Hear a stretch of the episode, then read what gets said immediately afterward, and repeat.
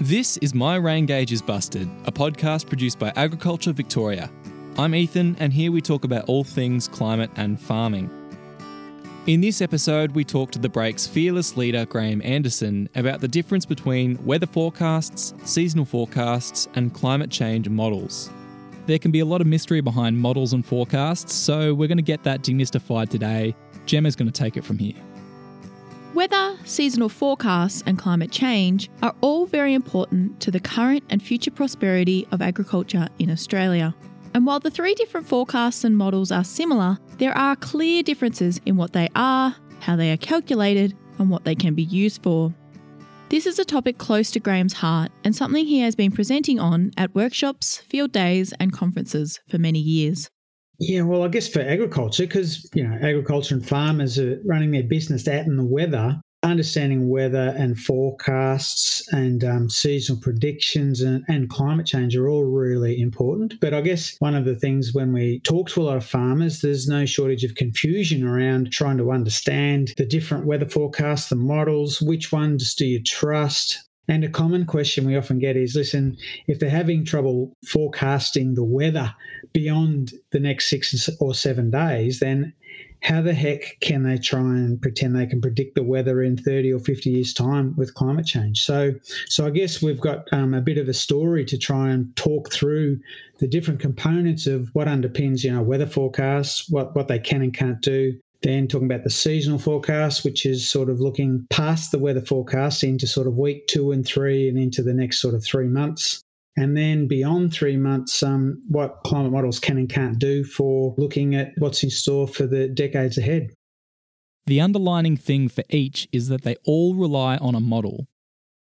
It's interesting talking about models and forecasts. It doesn't matter whether you're talking about weather forecasts or seasonal outlooks or climate change, they're all based on models. And I know um, there's always a lot of discussion and jokes about how much do you trust models, but a key bit is knowing when to trust them and when not to. And it's interesting all farmers have are used to using models, and I think of the model. If you ask farmers about a particular paddock, uh, so the front paddock, and saying what sort of yield might you be expecting this year, their head will automatically bring up a model, and they'll say, "Oh, I think we're on track for about you know a four ton per hectare crop." And you'll go, gee, how do you, what are you basing that on? And their model is say, well, it's made up of the historical. I know what we've grown there in the past. I know how much rain we've had. I know that we've got wheat in there this year, and I know that everything's on track. And you know, about four ton is what we're on track for. So there's a lot of sort of data that a farmer might call upon to have be confident about. Yep, we're on track for four tons per hectare. But then there's this whole bit about well, what don't you know? And that's about the farmer says, well, I don't quite know about what the finishing rainfall is going to be. I don't know if we might get a frost, or I don't know if the neighbour's sheep might get in. So those things aren't in the model. I'm just saying that how things are looking at the minute, we should get four tonnes per hectare. How the output of the model is communicated and what the model is able to tell us is what makes them different. One of the things when talking about forecasts of any sort is whether they're deterministic or probabilistic. But really, forecasting the future is a bit of a mugs game. I mean, lots of people pretend to do it, but no one really knows exactly how the future will play out. And that's not just the story with weather and seasonal forecasts, but you know, when you talk about the markets or the economy, or you know, what will trade prices or product prices be in the next three, six months, lots of people are sort of offering all sorts of commentary but really no one knows for sure what will happen in future. But we're also not flying blind either. And that's where modeling, understanding what's happened in the past, and having all of these sort of forecast tools come into play. You may have heard Graham using the strange terms of deterministic and probabilistic. A deterministic forecast is one where the model is either run once and the answer is X, or the model is run multiple times and the average of those models is the answer. This communication is different to a probabilistic forecast, where the model is run multiple times and the outcomes are grouped and given a probability based on the number of times that group occurred. So the deterministic bit is just really about just saying this is what we think is going to happen with the weather. From a forecasting point of view, when you're looking at the weather for the next few days, there's a higher confidence. So, what they use is pretty complicated computer models nowadays, which do an amazing job. And because the computer power is getting so much bigger and our forecasts, there's so much more data being collected in terms of observations of weather and satellite imagery showing how weather phenomena is unfolding. All of that has led to an improvement in our weather forecast. So, if you went back to the 80s, you know, a three day forecast was considered probably as far as you'd trust it. And here we are, sort of 40 years later. Uh, you know, we've got six, seven day forecasts, which um, on the whole are, are, pretty good. But one of the things to understand is how do these models work and when can we trust them and when can't we? Because they don't always get it right. So, one of the things about deterministic models is often what they're referred to. It's really just talking about that weather in the next um, three to seven days. And one of the key bits is this just saying, well, it's deterministic because they're saying, you know, we're pretty sure we know what's going to happen. But I guess it gets a bit more complicated because uh, when we look at different forecasts for the weather, there might be a bunch of models that are saying, yes, it's going to be fine tomorrow and a top of X degrees, but there is some rain brewing on the third day, perhaps. And it's really interesting now, uh, and especially with farmers who have got lots of different apps on their phones or websites they can look at, day one is a lot more accurate than um, the forecast for day seven. But the key bit to really be careful of with weather forecasts is that for some bigger weather events, the models can diverge. So there can be a bigger range of things that might happen. And that uncertainty is really important. And also, when you have thunderstormy weather, the forecast might predict that, okay, in three days' time, there's going to be, you know, predicted thunderstormy weather, but they have no idea of knowing exactly where those thunderstorm cells are going to appear. So that might only happen an hour or two beforehand. And often in a thunderstorm, that can make the difference between whether you miss it completely versus um, you know, someone a couple of farms away might get 70 or 80 millimetres of rainfall. So if there's things like thunderstorming that's in the forecast, then that's a key question to say that, well, the, the forecasters really don't know. Anything could happen. There's actually a number of forecast providers and weather models out there. And often I see this, and sometimes the Bureau do a good job of this, the Bureau of Meteorology. There might be an extreme weather event brewing and they might put up actually three separate forecast models showing how, for this big weather event, there's actually a lot of rain coming. But depending on if you look at the Australian Access weather forecast model, it says the rain's going to fall out here and how much it is. But then the United States has a GFS forecast model, and it might actually be suggesting the format of that um, weather event might be in a slightly different position. And there's also the common uh, European model, which is um, the ECMWF model, often used in seven day forecasts. And uh, often they'll put a map up of those three, just showing how, yes, there's a big weather event brewing, but each of these forecasts actually has a different amount of rain. So if you're a farmer, it might mean the difference between whether you might get five or 10 mil or whether you might get a 100 mil. So each of these models is trying to do its best to work out where this weather event's going to unfold, but none of them actually know exactly what will happen. And so that's where it's really important to know whose weather forecast are you looking at and sometimes knowing the uncertainty in a weather forecast is, is just as important as knowing the amount of rain that might be being predicted. If you're on your phone looking at one model and it's saying 80 mil, and then your neighbour's looking at a phone app and it's from a completely different model and it's saying 5 mil, then, you know, what, what tends to happen is they all blame the Bureau of Meteorology if the rain we get doesn't match what's on the forecast. But for probably half the farmers I speak to, and then we look at, well, what model are you using for your forecast? Um, at least half of them aren't coming from the Bureau of Meteorology. They're models that are coming from somewhere else. And that's not necessarily a bad thing, but it's just important to know whose forecast are you looking at, which is a pretty key bit. And also some of these tools that just compare the range of models can be pretty useful because it's telling you about the, the actual wider level of confidence about what rainfall might be in store. Forecasting is a serious scientific and mathematic exercise, so it is very important to be following credible sources there's a lot of people putting illegitimate stuff out there. Like, you know, no one can predict the future. That's the key bit. it's amazing what bloody weather forecasts can do, but also they're not infallible, you know. And you see too, like, there's a lot of stuff happening where people have got their weather station and they can get some program that'll give them a 30 day forecast based on their weather station. And they think that this is just a huge breakthrough. And you go, no, it's bullshit. It's just some model and they've got no idea what's going to happen after seven days. But people are taking this false faith. So it's important to try and get it out about, listen, guys, you, anyone telling you they've got you a, a 20 day forecast, it's bullshit for weather. Probabilistic forecasts can trip many people up, but it is the only credible way to predict out past a weather forecast. Yeah, well, see, weather forecasts pretty good out to seven days, and as you head out, things get a lot less certain. And that's where we move into the multi week and seasonal forecasts. And we often talk a lot more about probabilistic forecasts because basically we're moving out into the, the outer reaches of you know the confidence levels of the, the models and and rather than being able to say listen in, in 30 days we know it'll be exactly this temperature and there'll be rain at 3 p.m in the afternoon the models actually can't do that and i do know there are some websites that offer or pretend they can do that but they're just really pulling people's leg once we go past past that sort of seven, eight, nine days of the weather forecast, what happens on any one day is less known. We're really just looking at longer term climatology.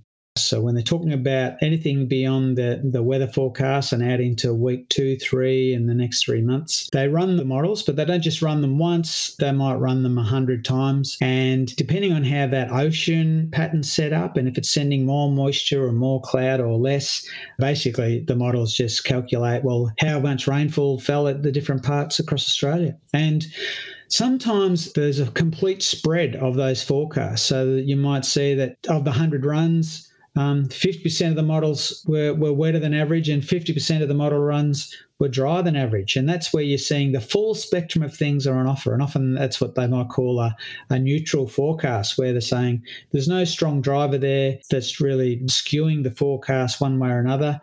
So, pretty well, um, you've got anything to expect. It could be from decile one all the way through to decile 10, which is the wettest 10%. It's sort of a real lottery. But if you're introduced into that that oh no, there's some a big La Nina event, it's really warm, sea surface temperatures to Australia's north, there's lots of cloud, or there's a negative Indian Ocean dipole, which again sends lots of extra moisture our way. If you run the climate models over that for the next three months, it wouldn't be surprising to see 80% of the model runs say, oh no, you're going to be wetter than average because you know we've got this extra moisture feed feeding in. A big challenge, as with all forecasting, is understanding the language and what's meant by the person saying the term versus how we hear it. And often, when someone sees, um, especially with some of the seasonal forecasts where they might say there's a 50% probability of more than average rainfall, and that's actually the same as a 50% chance of less than average rainfall and people think, oh well, we should expect average, but often um, that can actually mean the full range of you know rainfall outcomes are in there, from very dry to wet. It's just that half of the model runs were wetter, and half the model runs were drier. So you shouldn't really bank on average in that situation. There's some good projects underway. I know the Forewarned Forearmed project, the industry, Australian sort of industry, the Managing Climate Variability program, and the Bureau of Meteorology are working on to really improve how they talk about those forecasts. And different things are coming, like, say, farmers are more worried about whether it's going to be really dry, like in the decile one or two, uh, which is the driest 20% of years, the risk of that. So they're, they're looking at how do you do the forecast of trying to show have the odds changed for being in that dry zone? Is it normal or have we doubled our chance of being in decile one, two? So hopefully some of the language behind these forecasts is going to get a bit better, a lot more meaningful because um, there's a big risk if people misinterpret a forecast and make a decision from it, then it could do harm. The one that many people get stuck on is climate change modelling. People say if you can't forecast past seven days, then how can you tell me that the year 2050 is going to be warmer? And what's really interesting is there are parts of climate change that we're actually more confident about than we are about the weather at a particular site in 10 days' time. So part of it is just how understanding weather and the climate works. But one of the key bits with, you know, we know we've got lots of variability, you know, in our last few hundred years of rainfall history and even longer term rainfall records, we've got all of that. But part of the, the issue with climate change is really back to do with uh, the greenhouse gas story. In most places, we've seen over the last, especially the last 50 and 100 years, increasing temperatures. Um, 90% of that heat's gone into the oceans, and we're at the early phases of that. So the whole story of climate change is well, if we keep adding more emissions, then we're really going to start to um, increase the amount of heat, but it also then starts to have questions into well, how does that affect our longer term variability? We know what good old fashioned variability and what our rainfall records have done in the past, but how might that change you know, in a world that's a lot warmer? So that's where a lot of the climate change modelling comes in to try and look at what happens if that. And certainly, when um, you look at the last 50 years and changes in temperatures, and you can only replicate the increases in temperatures when you include increase in the greenhouse gases in the climate models. So there's been a lot of work done on that, and I guess that's why there's all this discussion and effort now going into making sure we choose a low emissions future. The bit about the climate change stuff is if you warm up the whole planet, basically the tropics is the hottest part of the planet the tropics along the equator.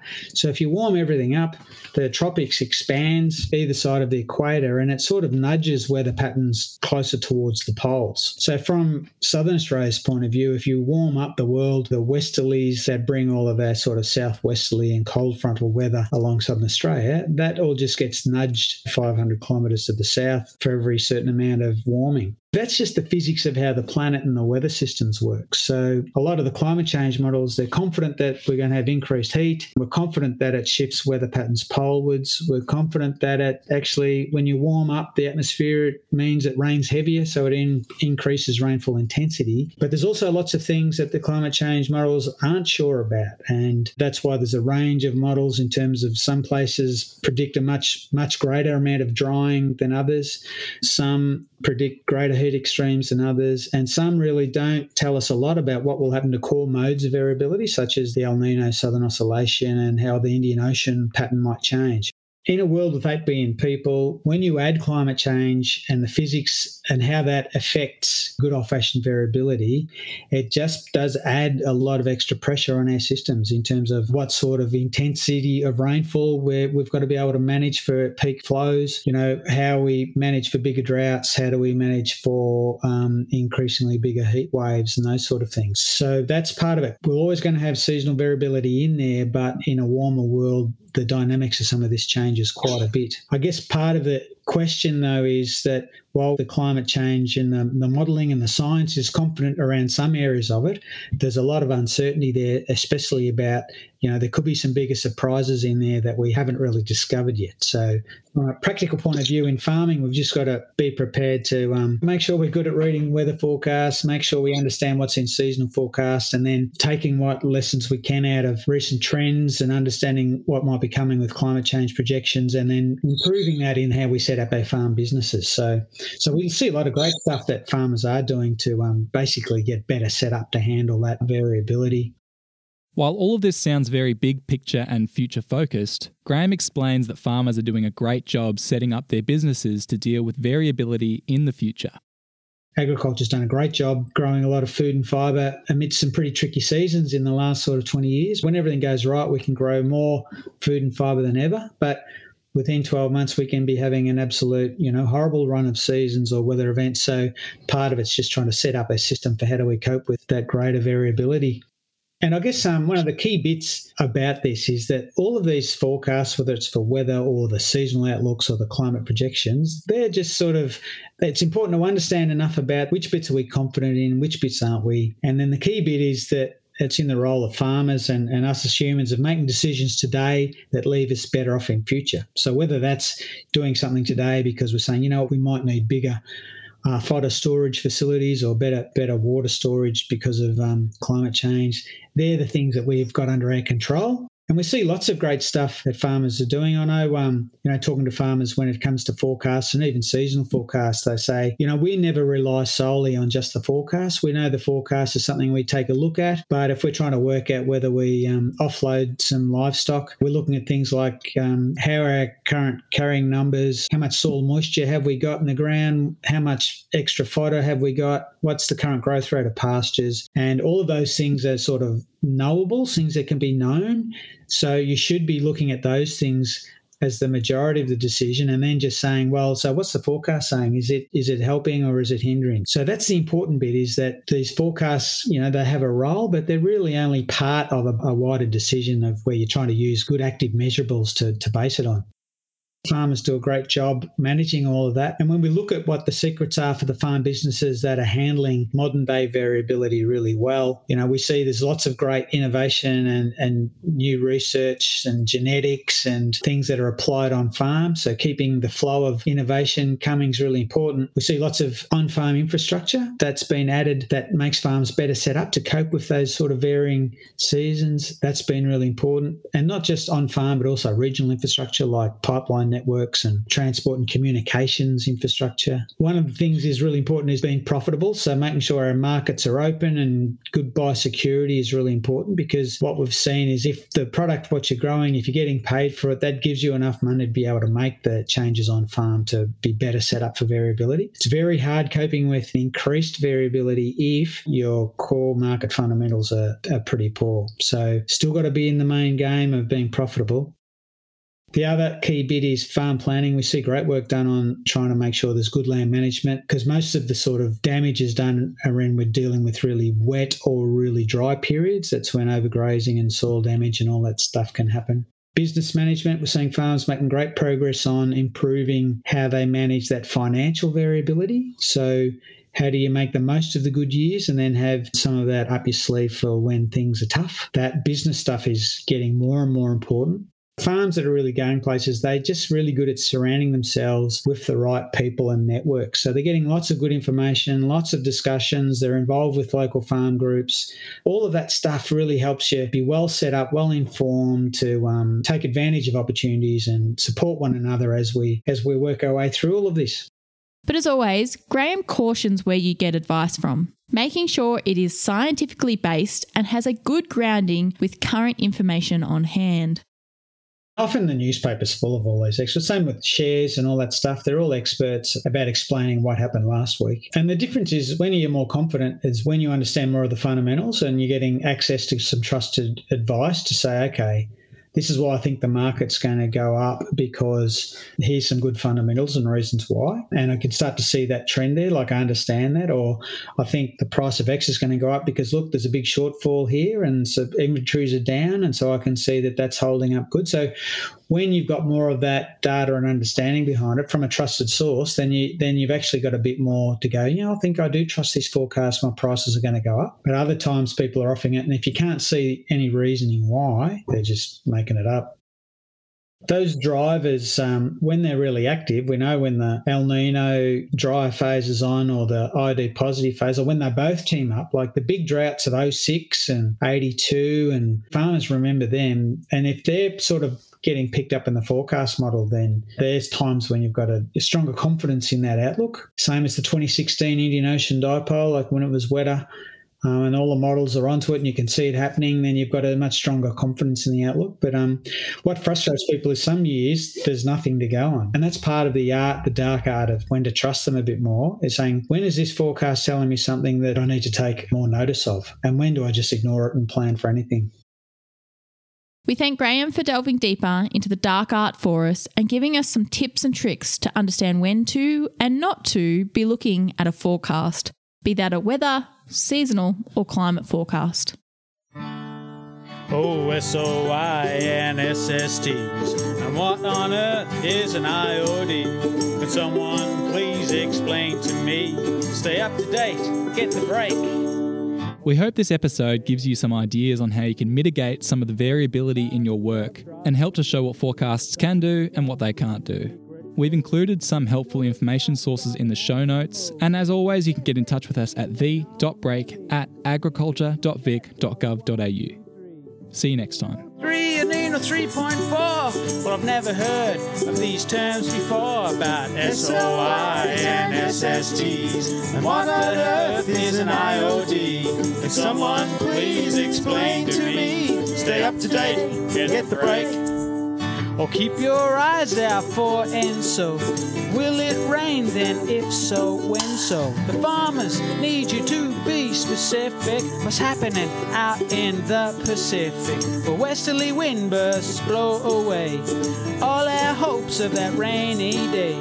And will this year bring an El Nino? Come on, tell us, Dale, cause we have to know about SORs and SSTs. Is an Can someone please? explain to me. Stay up to date, get SOI and SSTs, and what on earth is an IOD? Can someone please explain to me? Stay up to date, get great.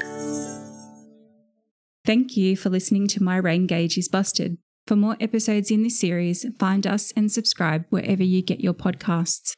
We would love to hear your feedback, so please leave a comment or rating and share this series with your friends and family. All information is accurate at the time of release. Contact Agriculture Victoria or your consultant before making any changes on farm. This podcast was developed by Agriculture Victoria.